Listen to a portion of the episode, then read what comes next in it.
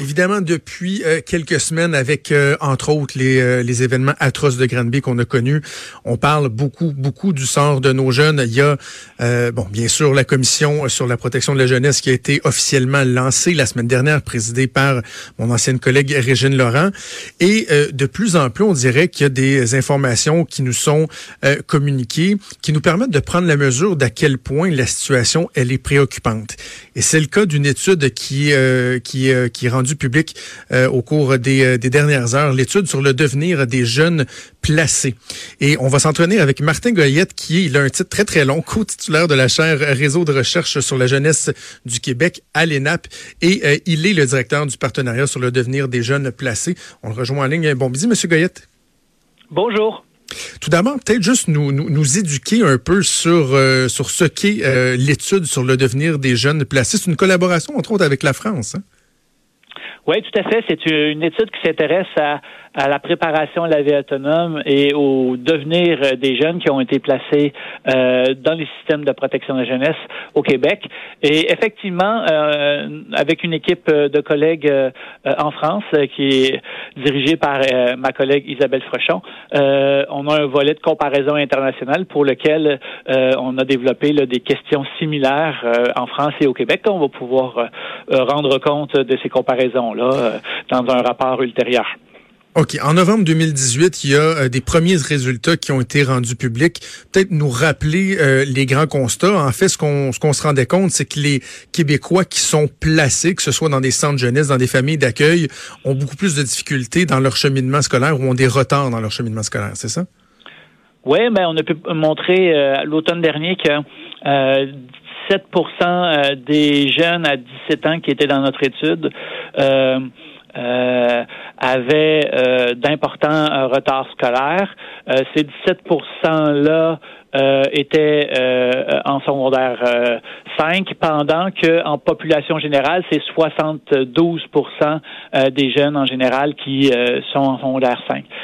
Si on fait simplement, à partir de la population en général, regarder les jeunes qui vivent dans des milieux défavorisés, les jeunes en protection de la jeunesse sont tout de même euh, 35 euh, points de pourcentage en dessous des jeunes euh, en population générale, mais de milieux défavorisés.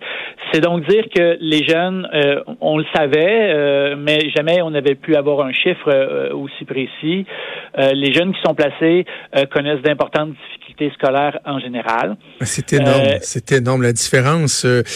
comme vous dites, on n'est pas nécessairement surpris, mais de voir que l'écart est si, est si important, 72% pour les jeunes euh, du même âge versus 17% On parle de, de, l'âge de 17 ans qui sont inscrits au secondaire 5. C'est un écart qui, qui est absolument euh, incroyable. Mais là, dans la deuxième étape, vous avez voulu mesurer euh, l'impact de l'instabilité. Donc, on a parlé beaucoup de balotage, les gens qui ont qui vont aller dans plusieurs familles d'accueil, qui vont croiser plusieurs personnes différentes. Et là, vous allez vous avez voulu mesurer l'impact de l'instabilité sur le parcours scolaire. Effectivement, à partir des, des données euh, de, des centres jeunesse euh, euh, elles-mêmes et en croisant avec la situation de ces jeunes à 17 ans dont on a parlé l'automne dernier, on a pu montrer que plus les jeunes ont connu des nombres importants de déplacements, soit des changements de lieu de placement en eux-mêmes, soit des tentatives de réunification familiale, moins importante était la probabilité qu'ils aient ou qu'ils atteignent un diplôme d'études secondaires. C'est donc dire que euh, on peut essayer, on a pu avec une grande acuité mesurer euh, les enjeux de cette instabilité là.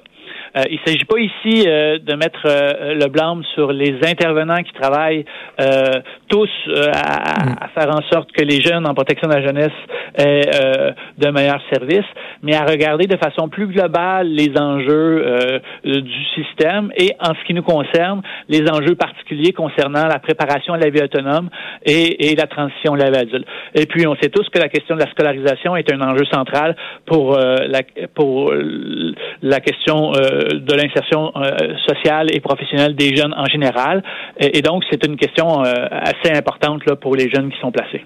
Mais est-ce qu'on a une idée qu'est-ce qui se cache derrière cette instabilité-là? Pourquoi il y a des jeunes qui, si je prends l'article de la presse ce matin qui nous parle, bon, c'est dans des cas extrêmes, des jeunes qui sont déplacés jusqu'à 50 fois, mais qui a carrément une moyenne de déplacement qui est assez élevée, là, à 5, euh, 5,75, euh, c'est ça, 5,75 déplacements en moyenne. Est-ce qu'on sait pourquoi les déplacements sont si fréquents?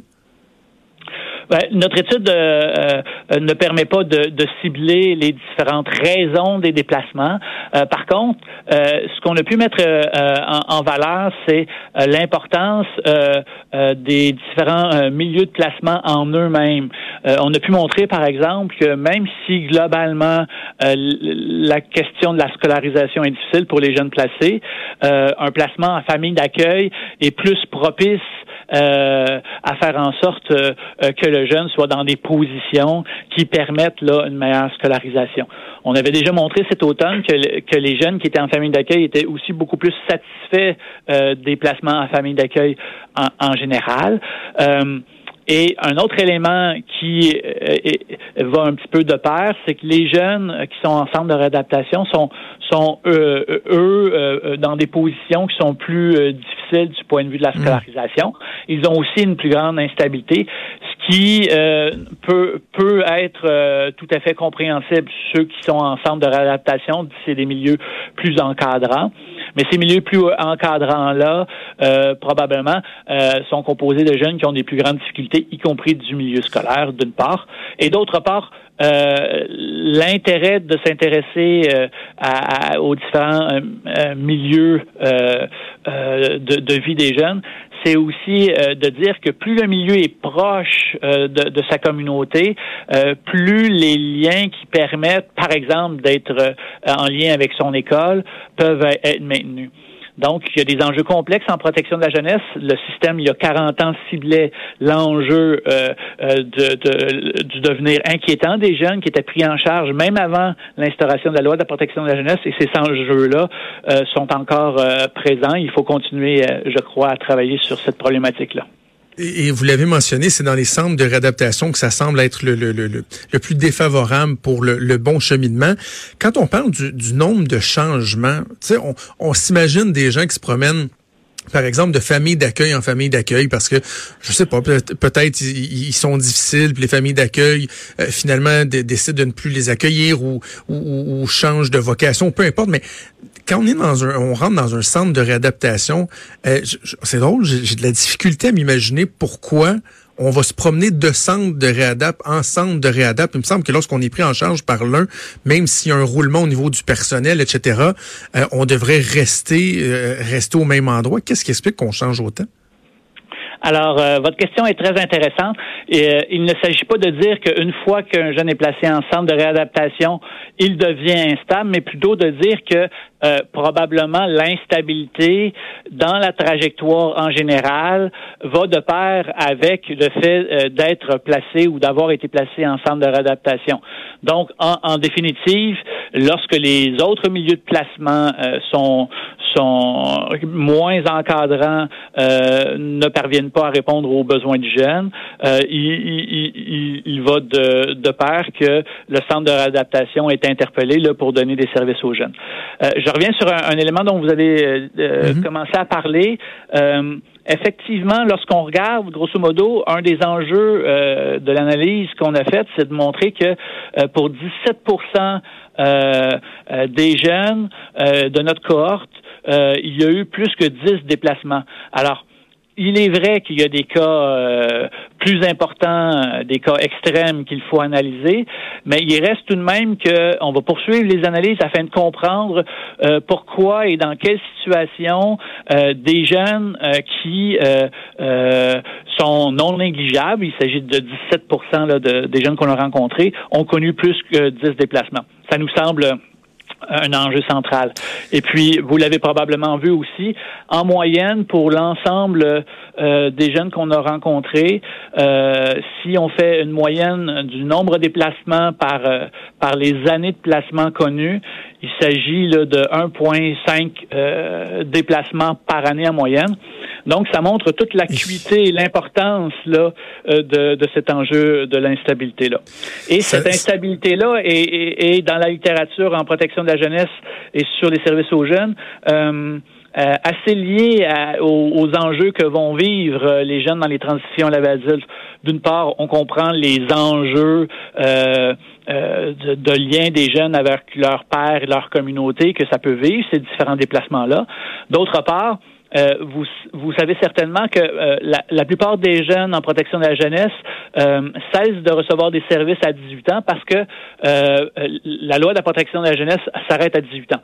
Il y a des exceptions très notables sur lesquelles il faut il faut tabler. Il y a un programme au Québec qui s'appelle le programme qualification des jeunes qui poursuit ces services jusqu'à 19 ans. Mais mais, mais, mais, c'est un problème ça cette discontinuité là, là. Vous le dites de, dans votre rapport si on compare par exemple à ce qui se fait ailleurs au Canada ou aux États-Unis il y a, moyen d'avoir une continuité dans les services lorsqu'on atteint l'âge de la majorité, c'est ça? Tout à fait. Effectivement, c'est un enjeu central de l'ensemble de la de la réflexion euh, au Québec, parce qu'un jeune qui euh, arrive à 18 ans, il veut avoir des services euh, de santé mentale, par exemple, ben le, transfert du dossier est, pas dans toutes les régions euh, très facilité. Euh, on est dans une phase au Québec où il y a des interventions qui veulent sur la santé mentale euh, s'adresser à cet enjeu de la discontinuité des services en santé mentale au Québec. Vous l'avez peut-être entendu parler. Mm. Il s'agit du, du, programme Air ouverte. C'est particulièrement intéressant. C'est en voie d'être implanté graduellement au Québec. C'est une piste intéressante, ça. La même chose du point de vue du support à l'égard de la scolarité. Euh, je connais des programmes dans les différentes euh, régions du Québec qui s'intéressent au soutien financier de jeunes qui ont été placés pour qu'ils poursuivent leurs études. C'est des pistes extrêmement intéressantes.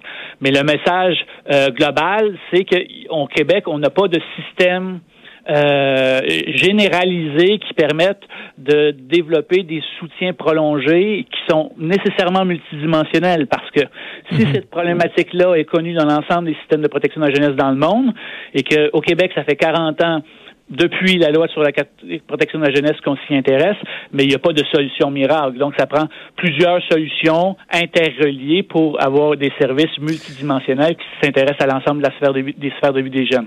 Parlant d'absence de, de, de solution miracle, il y a un élément qui me qui me laisse très songeur parce que je reviens je reviens un instant sur euh, l'instabilité, sur le nombre de déplacements. Euh, bon, la solution à l'instabilité, on aurait tendance à croire que c'est la stabilité. En même temps, c'est dans une recherche de stabilité qu'on euh, on a mis en place le sacro-saint principe du, du maintien là, dans, dans le milieu familial, qu'on a beaucoup remis en question au cours des dernières semaines suite aux événements de Granby. Donc, de Granby. Donc, je me dis, est-ce qu'il y a là un problème qui est comme insolvable, c'est-à-dire on veut de la stabilité, mais en même temps, trop de stabilité peut faire en sorte qu'on maintient un enfant dans un milieu euh, qui, qui, est destructeur, qui, qui, qui est défavorable de l'autre côté, si on le rentre dans le système, il va se faire brasser, il va se faire changer de place beaucoup. Est-ce qu'il y a un juste milieu, en fait, là-dedans, selon vous? Ben, merci beaucoup de poser la question.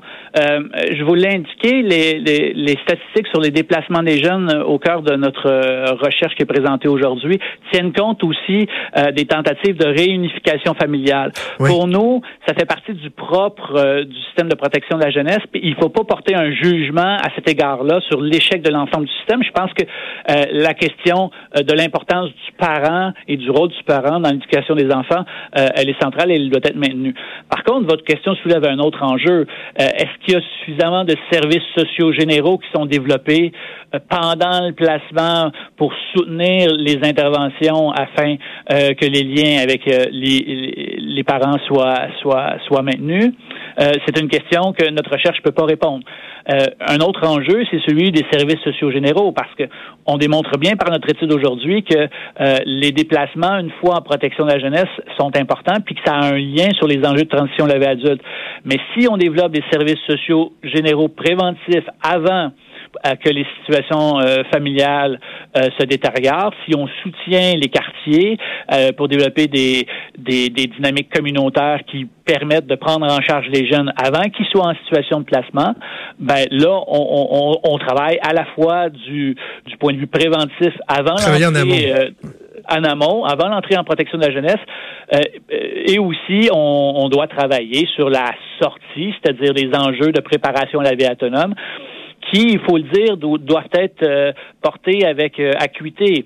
Il est certain que euh, le système de protection de la jeunesse doit gérer des situations de compromission, euh, des jeunes qui connaissent des enjeux personnels et familiaux importants, mais euh, de plus en plus, on entend euh, que la question de la préparation de la vie autonome puis de l'autonomie doit être au cœur de l'intervention dès que possible et, presque dès son arrivée. C'est-à-dire que le jeune euh, est dans une position contradictoire où même s'il est placé, ben, va devoir retourner à sa famille, à sa communauté, donc va devoir sortir du système de protection de la jeunesse. Donc, ça fait partie euh, de différents enjeux qui peuvent être discutés en ce moment. Euh, en terminant, M. Goyette, bon, on parlait du partenariat avec la France. Les comparatifs, on n'est pas encore en mesure d'y faire, là, de savoir comment on se compare par rapport à ce qui se fait chez, chez, nos cousins, par exemple? Euh, euh, un colloque se tient la semaine prochaine à Montréal, du 10 au 14 juin, et on a invité plusieurs collègues français qui sur certaines euh, dimensions d'actualité vont présenter des résultats.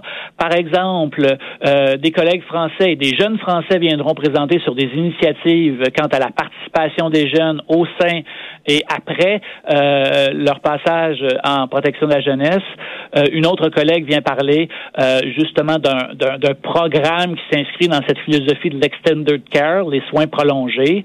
C'est des éléments intéressants et qui seront intégrés euh, autour de diverses euh, contributions en santé mentale jeunesse, en protection de la jeunesse, sur l'insertion euh, scolaire et professionnelle des jeunes, avec une journée transversale où, avec les acteurs, les jeunes et, les décideurs, on va tenter de faire le point sur les meilleures pratiques pour aller de l'avant. Parfait. Bon, on va suivre ça. D'ailleurs, je, je, je, souligne le caractère innovant de votre recherche, c'est-à-dire l'intégration, la participation d'un comité de jeunes, des ex-placés qui collaborent euh, à tous les étapes de votre recherche. Je pense que c'est la meilleure façon d'avoir euh, le, le, pouls, d'avoir un bon feedback sur, euh, sur ce, qui se passe. Martin Goyette, merci beaucoup. Nous avons parlé ce midi. C'était très intéressant. Merci beaucoup. À bientôt. Merci beaucoup, Martin Goyette, qui est co-titulaire de la chaire Réseau de recherche sur la jeunesse du Québec à l'ENAP. Il est directeur du partenariat sur le devenir des jeunes placés. On fait une pause et on vient.